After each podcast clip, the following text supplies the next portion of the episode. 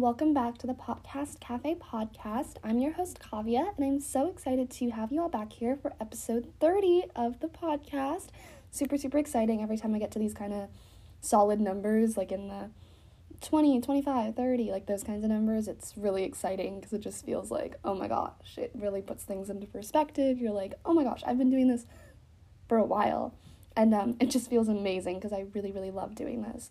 Let me first start off by, of course, I kind of already said this on my Twitter, but apologizing the last two weeks I did not post episodes. Um, they were my finals weeks as well as tech weeks for shows that I'm helping with. Um, so it was just a very, very busy time. There was absolutely no time for me to um, record episodes to begin with. This week was also super, super busy. Um, I'm kind of tying up all the loose ends for school um, for this semester, and I also have more perfor- more performances for this same show this weekend. So there's obviously this weekend is extremely busy, just as busy as last weekend was, um, if not potentially more, because there's more cleanup and things like that involved. Um, so it's just a lot going on. So I didn't have time to watch anything new, read anything new, or anything like that, which is so annoying on its own part because you know I love media consumption. The only thing I did this entire week in terms of consuming media, I think I read like two chapters of the Spanish Love Deception and I watched the new episode of Survivor and like that's literally it. I'm so behind on all the other current shows I'm watching, like This Is Us, All American, All American Homecoming, um, The Kardashians, pretty much everything just across the board I'm behind.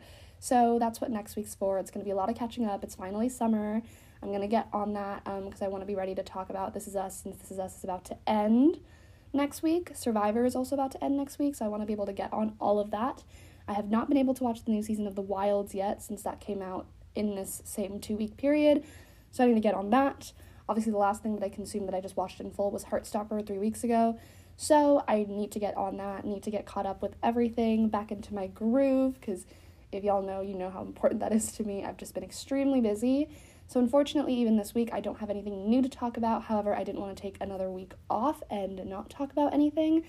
So, we are going to talk about just the best thing in the entire world to me, something I'm very passionate about. And I kind of decided that this is something that could happen in the future because show weeks, finals weeks, midterm weeks, vacation weeks, like, there's going to be times where the weeks are so busy, um, and some weeks are going to just be like, absolutely not, there's not even time to record an episode.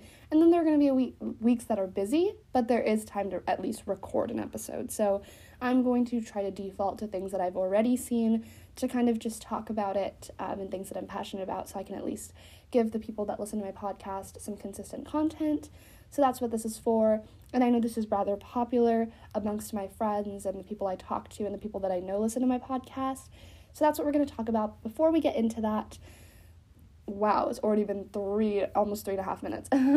um, let me give you the quick intro. Of course, please go ahead and hit the follow button, turn on the notification bell. You'll be notified every time I post, which is typically Fridays at 5 p.m. Eastern Standard Time. Um, also, please check out the bio. There's tons of links in there. You'll be linked to the TikTok, the Instagram, the Twitter, and like I've said several times, the Twitter is the best way to reach me if you want to contact me, if you want to talk. I love making new friends. I've made several friends on Twitter, so if you want to chat about um, either something I've talked about on the podcast, you want to give recommendations, you want to give feedback, whatever it may be, my DMs are always open. I always get back to them. I try to be as timely as possible with those, um, and I hope many people can actually attest to that. Um, so please do that. Uh, you'll also be linked to my TV time, which is the best way to see what I'm watching in real time. Um, everything is very, very updated on there, and I'm very type A about checking off episodes. Letterboxd, great way to see what movies I'm watching in real time. And then finally, my Goodreads, the best way to see what I'm reading in real time. So, all those are great. And then, of course, you're linked to other platforms to listen to my podcast because they are available in quite a few places. So, I kind of put the three most popular platforms on there so you can check those out if you're looking for somewhere else that's more convenient for you to be listening to the podcast. Um, but even just going on Anchor, you should be able to find some other options that I have not linked there. I didn't want to make it too clogged. Um, to also leave room for me to potentially add like my Spotify in the future and potentially some other links that I have no clue what they would be at this point. But Whatevs. All right, it has almost been five minutes. Finally, introduce the topic of the week. If you couldn't already tell by the title of this episode, we are going to be talking about Buffy the Vampire Slayer. So, as I've mentioned in several episodes in the past, Buffy the Vampire Slayer is my all time, all time, all time, all time favorite TV show. I don't think anything even comes remotely close. I think it's just the best show in all of existence. Like, oh my goodness, I think this show is a masterpiece. I think everything about it is so perfect and just I feel the need that this show deserves everything and more and I really wholeheartedly wish that it was you know more popular um, amongst the current generation and I know that it's a thing of the past. It aired for the first time in 1997 um, on the WB, which is, of course, a retired network. However, the WB became the CW, and I feel like the WB slash CW has given us all the teen drama hits we could have ever asked for. We got Buffy from this network, Dawson's Creek, um, One Tree Hill, um, what else? Everwood, Felicity, Roswell, Smallville, Charmed, um, what else, what else, what else? Veronica Mars, and then, you know, oh, Gilmore Girls, more after it was a lot of um, Gossip Girl, The Vampire Diaries. So it's just really such a great network in terms of content. There's a lot that we got from it. So I think people should dip their toes into Buffy the Vampire Slayer and they will be pleasantly not surprised because I think it's just so iconic. And for a show to still remain so relevant, like, for example, not a lot of kids today watch Buffy the Vampire Slayer. However, everybody knows what Buffy the Vampire Slayer is. And a good comparison I can use to that is Dawson's Creek. Everybody knows what Dawson's Creek is. Not everybody watches Dawson's Creek today, but everybody knows what it is. They're kind of staples. They're huge, recognizable names that are kind of thrown around in even modern day television everybody talks about Buffy Summers, everybody talks about Willow and Tara. Um, there's a lot of different things and components that go into that, and um, you know, those are just really, really amazing things. And I love Buffy, and I think oh, it's just amazing. And I think it's just the best show to ever exist, and I don't think anything really comes close. And by the time I finished the show for the first time, which I watched with my sister, I was like, oh my goodness, that is the best fucking thing I've ever watched in my life. Like, wow, I was mind blown. And just, I think the sheer amount of effort that went into that and perfectly crafting a very, very, very well written narrative that is so perfect in continuity and so perfectly leads up to every other event following is just fabulous and so amazing. And of course, it bred a very successful spin off as well, which was Angel. Not nearly as successful, however, still very successful and amazing, I may if I may add, um, and that got us to highlight two characters, Cordelia and Angel, that were highlighted heavily in Buffy the Vampire Slayer, but we're kind of able to give them a lot of room to grow, um, which I'll kind of talk about a little bit later when I do the character breakdown. So, actually, I say a little bit later, but like, let's get into that character breakdown right now, um, starting with Buffy Summers. So, Buffy, oh my gosh you guys don't understand. Um, Buffy Summers to me is just the absolute best character of all all all time. So not only is Buffy the Vampire Slayer the best show of all time, it produced Buffy Summers, who is not just the greatest character of all time because I think that's just like something to really hold. It's just she's also just the greatest protagonist of all time. I don't think there is another main character that really comes to that level. I think the only main character that I really resonate with um, on like kind not even kind of the same level because they're not on the same level is maybe Veronica Mars, but Buffy Summers is like highly highly highly above that. I think she's just such an icon and I think that the way she's written is so so amazing and watching her progression throughout the show and watching how she changes is absolutely incredible. One of my favorite things and one of my favorite moments of development that we get from Buffy is simply just on the scale of how she goes about accepting that she is a slayer. Like at the beginning of the show, she is very, very against the slayer lifestyle, and she's like, that is not for me, that's not you know, I don't want it. I mean, it is for me, but I don't want it. I would prefer to live out the life that I want to live out. I am 16 years old. I want to talk to boys and I want to go to parties and I want to have fun. And for God's sake, I want to study. She just wanted the normal high school experience. And somewhere around season five, after spoiler alert, Joyce dies, she kind of accepts that she is the Slayer and that everything is supposed to change. And you see a huge shift in her character um, in the first half of the series, or everything up till season five, and then everything in season six and seven. Season six and seven brings a new level of maturity that we've never seen before with her, and she kind of reaches this mature state where she's just an very, very, very wise.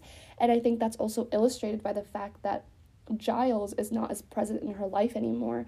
She doesn't need him like that anymore. You know, she is kind of figured those things out for herself versus at the beginning she really needed Giles's assistance to not only get on track but to just figure everything out and she's kind of become someone who is that person that can figure things out and that's what I really really love and I loved seeing her progression. I also think Sarah Michelle Gellar who portrayed Buffy is just an incredible actress. Um, Buffy's range of emotions is absolutely incredible. I just don't think a character has gone through as much as Buffy has. It's absolutely insane. They never gave her a break, you know, like she died twice. Absolutely insane. She's lost everybody in her life that there is to lose. Um, I think by the end of the show, the fact that she has Willow and Xander, like her two best friends, and then her little sister and um, Giles is like incredible, but like I think something that she also accepts, which is really, really depressing is that she's kind of just meant to live her life alone, you know, like those attachments aren't things that she can just have. Um, she's just supposed to be alone and she's a slayer and she's learned that it's a lonely lifestyle and for the rest of her life she's just gonna have to do it alone. Um, I mean, not alone because obviously we know the way the show ends. There's multiple slayers that are now on the planet, but as in she's just really gonna have to be by her lonesome a little bit, and it's really sad. But I think the way that they write Buffy's levels of acceptance is just so well done. Okay, so then we have Willow Rosenberg.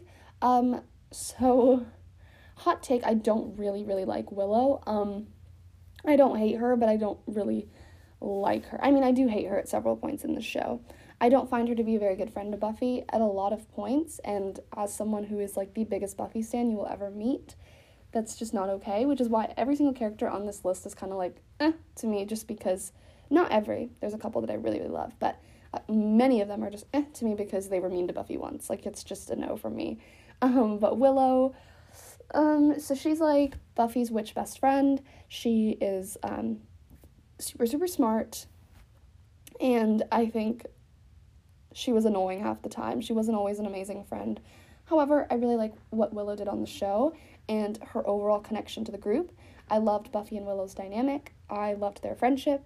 I feel like ultimately it made a lot of sense just considering like Buffy was new. She was trying to make like kind of more grounded, real friends, and um, so she meets Willow and Xander, who are very, very much, I guess, that. And um, they're all very different and all very like oddly placed, but their friendship makes a lot of sense. It provides a lot of really good balance, um, which I think always makes a lot of sense in friendships. So, yeah. And of course, actually, never mind. I'm going to talk about that when I get into ships and stuff. So then we have Xander, who is the most useless man on the planet. Um, like, what does he do? Again, his role in the group, and whenever they have kind of like those trio scenes, it ultimately makes sense to me because I'm like, yes, Xander's a part of that. it's cute. But then, like, just on its own, I'm like, absolutely not. I don't like Xander. Um, you know, he provides overall good placement in the show, but I don't I'm not really a fan of his character like at all. He's also useless and provides nothing to the group. Um, I guess at certain points in the show they really tried to use him as comedic relief, and sometimes it works, but sometimes it kind of falls short of that. So that sucks. Anyways, then we have Cordelia Chase, who is your classic mean girl. She is the staple for like that mean girl trope turned nice, like kind of thing.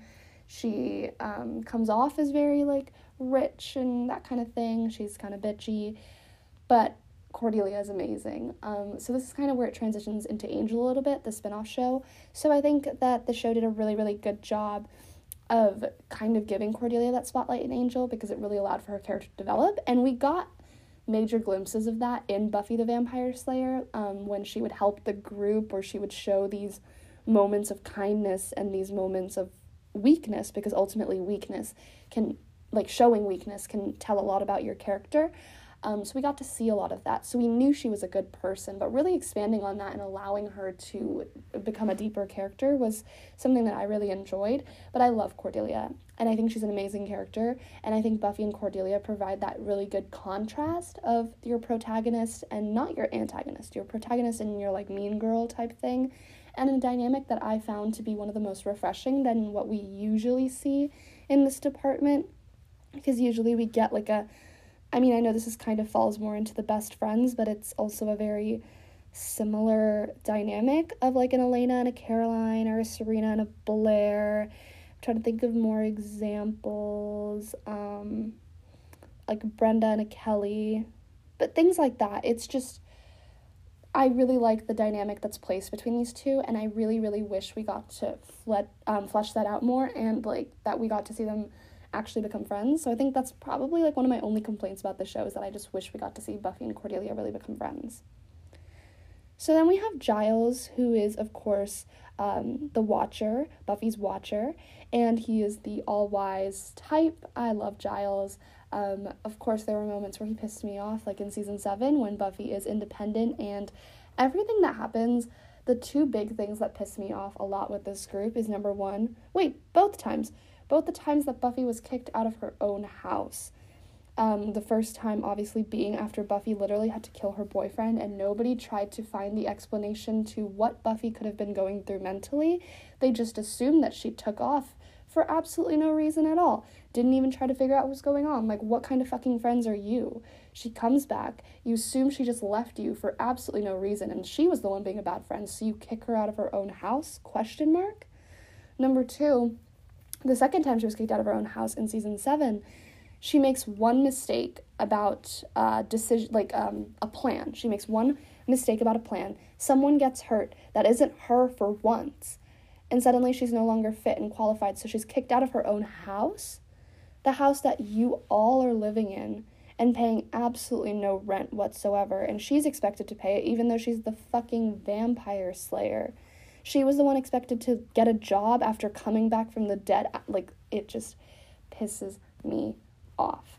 But overall, Giles, great character. Love his dynamic with Buffy. Their father daughter dynamic is absolutely incredible, amazing, especially considering that Buffy didn't really have that dynamic. Um, obviously, her father was gone. And Joyce was, we kind of see at different points, like what Joyce is really like. She kind of goes through a lot of development herself as a character. She's kind of not very present at the beginning, um, given a lot of the season one episodes and how they talk about how Joyce doesn't really get involved with Buffy at school or anything like that. Um, and then they also have a rough relationship where she gets kicked out and Joyce finds out about the Vampire Slayer stuff. But overall, she kind of tries to come around and become a better mother. And then, of course, that's when we lose her. So it's very upsetting, but it's amazing to know she has Giles and that adult figure in her life who is very much like a parental figure. So we have Angel, who's of course Buffy's first boyfriend, and he is a well, I guess not first boyfriend. I'm sure she had one before, but first boyfriend on the show. Um, and he is a vampire that essentially used to stalk her and kind of just fell in love with her.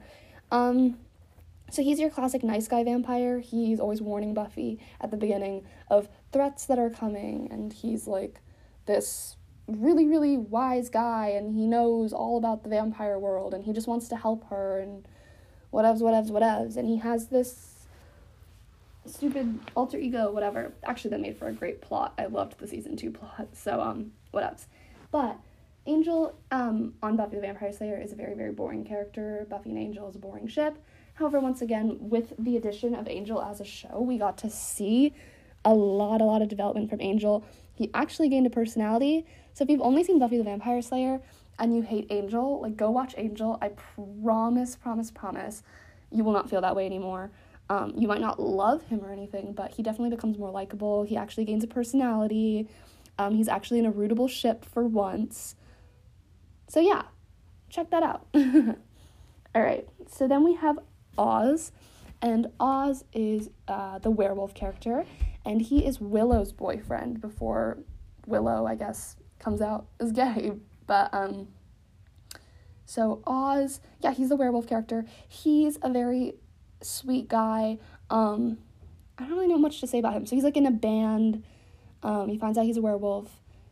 He helps the gang a lot for a bit until he decides that he needs to go off and be with other people like him, and that's kind of his exit off the show.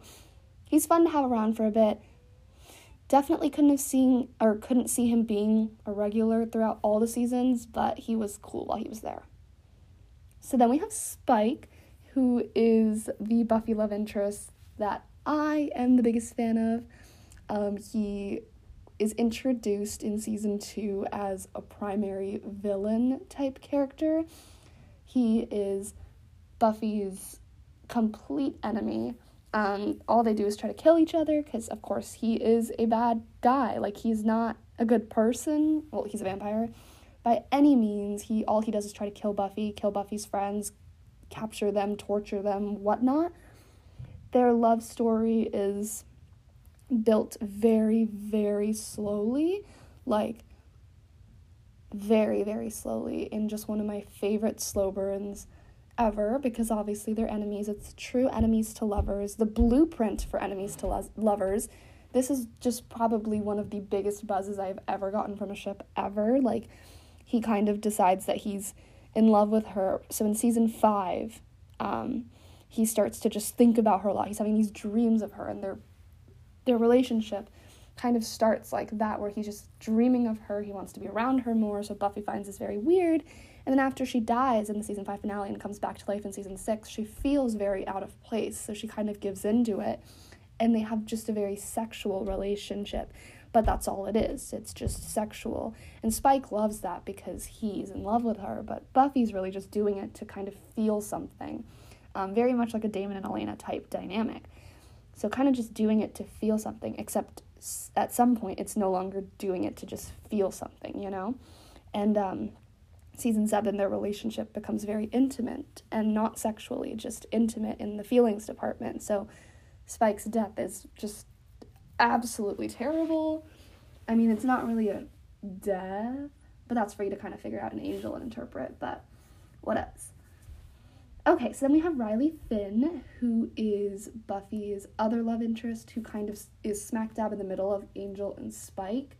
He is some boring man she meets in college, and she finds out he's like a. Oh my gosh, I literally forgot what they were called. They were in that little army thing. They're like hunters, something of that nature. I cannot remember. Um, he's useless. He's the worst. He's Buffy's worst boyfriend by far. He really only dumps her because he's threatened by how powerful she is. So let's move on. So then we have Anya Jenkins, who is introduced in season three, and she's a vengeance demon. So she's super, super old. She's been alive for many years.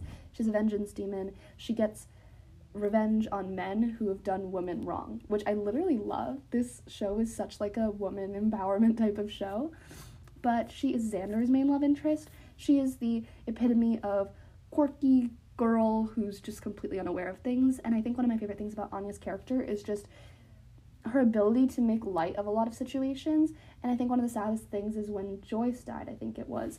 Everyone was really sad, and Anya didn't really know how to react to that sadness. And in one of my favorite scenes in the whole show, she breaks down crying to, I think, Willow and Tara. And she's like, I just don't know what to do like with these feelings. I don't know what to do with these with this sadness, you know? Cuz nobody will explain it to me and the way her like voice breaks about how she doesn't understand how to be how to react to the situation because nobody is explaining to her what's wrong with Joyce and that is just one of the most heartbreaking scenes. It's just so well portrayed and so well written, and this show is just uh, has such a way with dialogue. It just breaks your heart. So then we have Dawn Summers, who, excuse me, um, is Buffy's quote unquote sister, and she's introduced in season five. So uh, Dawn's introduction to the show is one of the greatest plot twists of all time. So you're watching the show, seasons one through four. Dawn does not exist. Buffy is an only child. And then suddenly, season five, the first episode starts, and Buffy's running down the stairs or something, and Dawn's just standing there, and she's like, Yeah, they're having a sisterly argument. And you're thinking, like, what the fuck? You know, like, you're thinking, oh my gosh, this show made a writing mistake, there's an inconsistency in the plot. Since when does Buffy have a sister? And you think that it's a writing mistake. But about halfway through the season, you find out that Dawn is the key to basically hell, and she was placed there, and everybody, Buffy, all of her friends, Joyce, all these people, were essentially made to think that Buffy has always had a sister and that she's always been there. But then Dawn, of course, finds out that she's not actually a person, she's a key. But then, of course, that leads to just one of the greatest finales and episodes of all time, which is the season 5 finale, where Buffy sacrifices herself so Dawn doesn't have to, you know, be gone. And she teaches Dawn about living and being brave. And oh my gosh, it's the most powerful monologue ever. And then she ends up dying. But of course, she comes back because they bring her back from the dead in season 6. But yeah, and then Dawn from then on um, continues to be Buffy's very annoying sister. Once the key plot has been tossed because it's been resolved, she tries to help Buffy, but of course, since she's younger, Buffy's always like, you need to take a backseat a little bit, but she's very annoying about it, so whatever. and then we have Tara, who's the last of the main characters, and Tara um, is also a witch she's introduced in season four, I believe it was. Um, and she's introduced, yeah, in the college seasons. Willow meets her in college. They start up a romance. Um, so she's a witch. Willow and Tara do a lot of magic together. And she is the sweetest character on the show. She has a heart of gold. She's an angel. She's kind to everyone. She forms great relationships with everybody. And Tara has the ability to just notice things one of my favorite things is when Buffy's body was occupied by Faith, and um, you know, so she was acting very different because Buffy and Faith are like two opposite ends of the spectrum.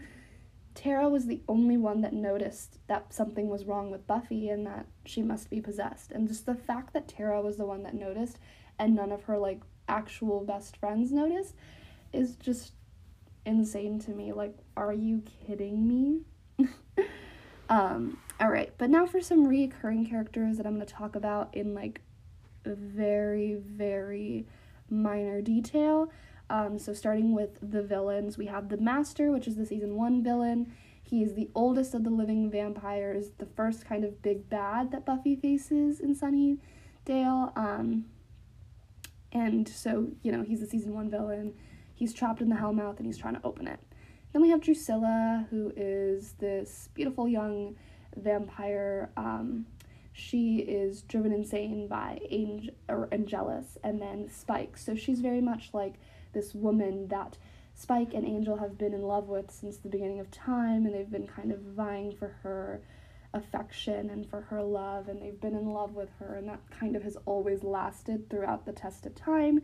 Then we have Angelus, who is kind of the most infamously cruel vampire in history. He's Angel's alter ego. So when, whenever Angel doesn't have his soul, he is Angelus, who is just kind of a mass murderer type, kills anything in his sight, just one of the most dangerous beings.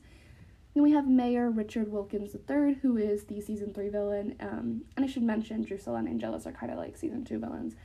And then Mayor Richard Wilkins III is the season three villain. Um, he is the mayor, founded the city of Sunnydale on the Hellmouth, so it kind of could be a haven for demons to feed. So he sells his soul in the 19th century so that he could kind of ascend into pure demon form. Um, and then we have Professor Maggie Walsh, who is the season four villain, and she is Buffy's psychology professor in college, and she's the leader of the initiative.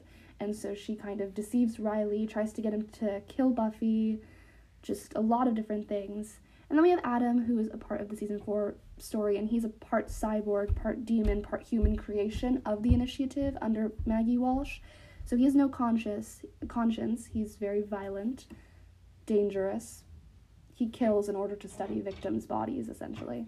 And we have Glory, who is a season five villain, who is the great, wonderful, glorious Glory. So she is the evil hell god. She's essentially a god who has been exiled from her dimension by other hell gods, and she's forced to occupy the body of someone named Ben, and that kind of reduces her power. And she goes back and forth between Glory and Ben, Glory and Ben, Glory and Ben, and she regularly becomes disoriented and unstable.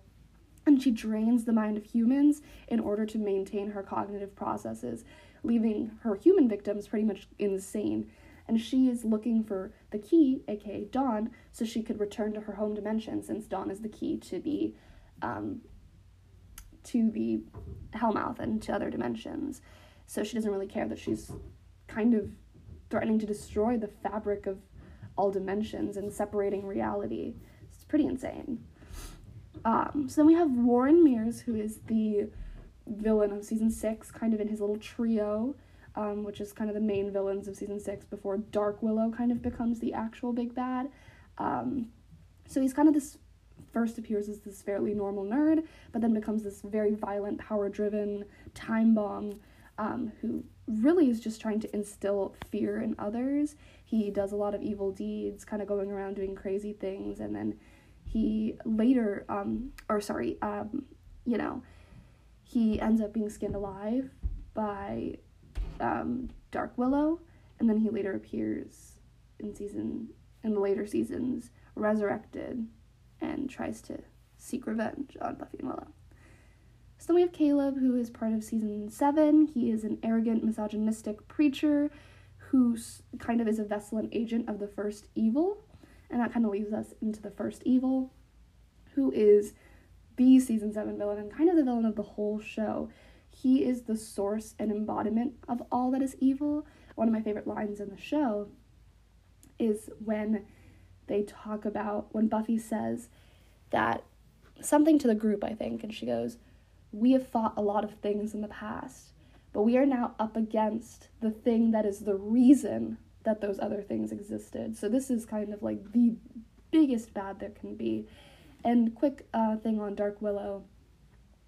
Um, she is the um, the dark version of Willow when Willow gets too power hungry in season six and she becomes obsessed with magic.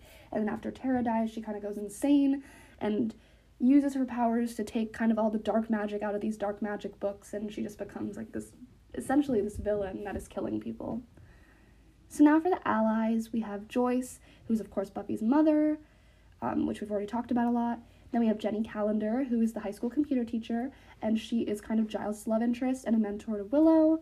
Um, yeah, so she's a descendant of the Romani tribe who cursed Angelus by restoring his soul. So Angelus um, kills Jenny. Um, then we have Wesley Wyndam-Pryce, who is a character on Angel, by the way, a more prominent character, but he is a second watcher who's kind of sent to replace Giles for a bit. Um, but he's eventually fired, and then he appears on Angel as a rogue demon hunter and becomes part of the Angel investigations. Then we have uh, Principal Robin Wood, who is a season 7 character. He is the son of a past slayer, um, and he becomes Buffy's ally and a love interest of Faith. Then we have Kennedy, who is one of the potential slayers. Um, there's a lot of potential slayers. I only included Kennedy because I think she was probably the most relevant. Um, and so she becomes Willow's second girlfriend, and she's super annoying and fuck her. Okay.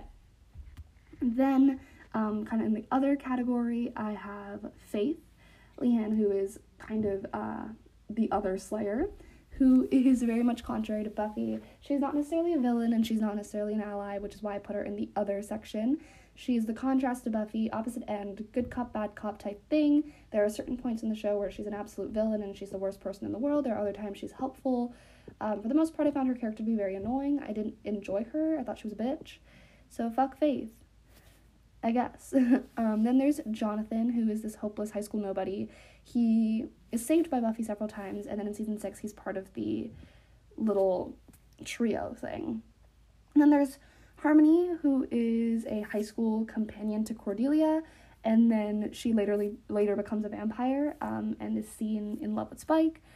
Um, but you know, that's her. and then there is um, Amy, who is a student at Sunnydale, who encounters the gang. She turns herself into a rat.